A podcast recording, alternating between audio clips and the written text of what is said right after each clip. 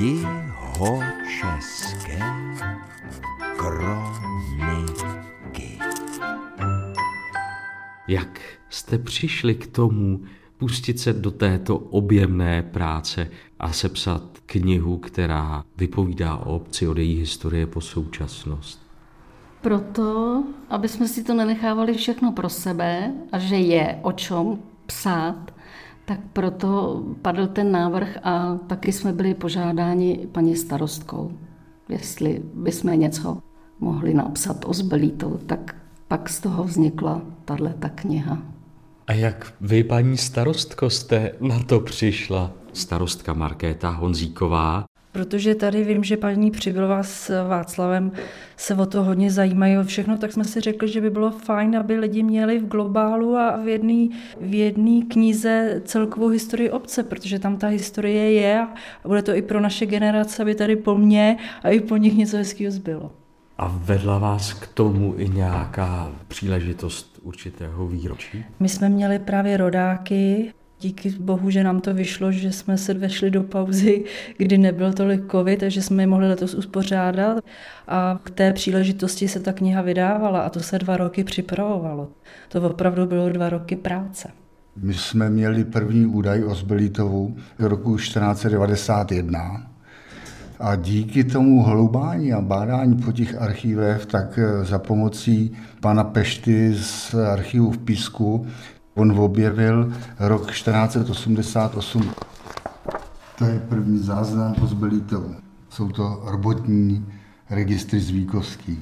Takže po ty 3 roky jsme našli tu první zmínku dřív, než která byla známa. Takže se vám výročí posunulo o 3 roky zpátky? Právě, že to bylo koncipované na ten rok 2021. Mělo to být příležitost 1491-2021. A tak, jak říkal manžel, vlastně při bádání a bádání jsme se dostali o 3 roky níž. Tady v knížce 1488 první zmínka v robotních registrech z Víkovský.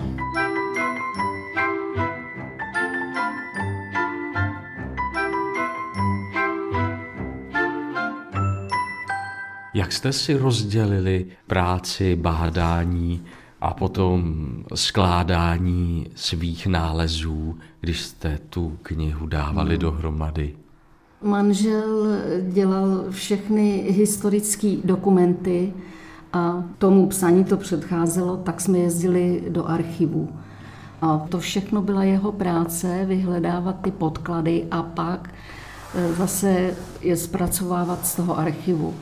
A já jsem si vzala na starost zápisy ze Zbylitovských kronik, takže já jsem je do nekonečna pročítala, listovala a dělala jsem si poznámky, co by stálo za to do té knihy napsat, protože už od roku 2011 vydává obec Zbylitovský zpravodaj, kam už několikrát přispívám právě střípky z kronik zbylitovských. Takže jsem se snažila zase, aby v té knize bylo něco, co ještě lidi nevěděli. A vlastně ty zbylitovské kroniky byly takovým základním odrazovým můstkem pro napsání té knihy spolu s manželem. Plus další věci, které jsme zjistili při našem bádání a hledání v archivech a v knihovnách a tak dále. Takhle jsme to měli rozdělený a předem jsme si museli stanovit, udělat nějakou koncepci toho, co v té knize chceme mít. Shromažďovali jsme fotografie, dokumenty a chodili jsme za lidmi ve Zbylitově a vyptávali se ještě, co si kdo pamatuje. Mám představu, že archivní texty jsou psány rukopisem a jazykem, který může být nebo je pro našince hůře nebo téměř nečitelný. Učil jsem se to asi půl roku číst. Ono je toto novogotické písmo a prakticky ty zápisy jsou takový podobný v té době, ať v matrikách nebo v těch pozemkových knihách. A co jsem nemohl přečíst, tak jsem si otevřel jinou pozemkovou knihu a porovnával jsem ty slova, až jsem vlastně to přečet celý. Nebylo to jednoduchého nic. Všechny ty texty tady ve vaší oblasti jsou v češtině. Ne. Němčina, ale ne. Němčina a latina taky byla. Taky no.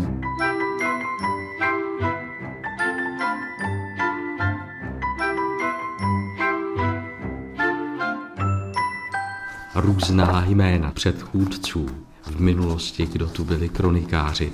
Paní Přibylová, vy o tom píšete v té publikaci. Udělala byste pro nás takový přehled? Prvním kronikářem byl v roce 1928 ustanoven František Kothera, ale tento dlouho nevykonával, protože ve 47 letech zemřel na důsledky válečného zranění z první světové války. Druhý kronikář byl pan Josef Novák, který se do Zbylitova přiženil na statek číslo 12 a současně vykonával i funkci starosty. Ale blížila se doba okupace a druhé světové války a on měl spoustu starostí právě s vedením obce, tak funkci kronikáře položil. Třetím kronikářem se v roce 1940 stal pan Jaroslav Kothera, syn prvního kronikáře, a ten vedl zbylítovskou kroniku 44 let. Od roku 1940 do roku 1984, než spadl Zbylitov pod městský úřad v Milevsku. Pak se ta kronika nevedla a v roce 2000 jsem byla pověřena psaním kroniky já a kroniku píšu dodnes. A jak jste říkala o tom, že ten první kronikář zemřel na následky zranění z války? První pan kronikář bojoval v první světové válce, kde byl v červnu zraněn na italské frontě. Kde byl na italské frontě 16. června v 1:00 v noci těžce raněn do plic. A z války se vrátil jako váleční invalida, ale mohli jsme takovouhle podrobnost napsat na základě toho, že vlastně třetí pan kronikář byl jeho syn, a ten to takhle podrobně napsal do Zbylítovské kroniky. Jinak bychom se asi takovouhle podrobnost asi nikdy nerozvěděli.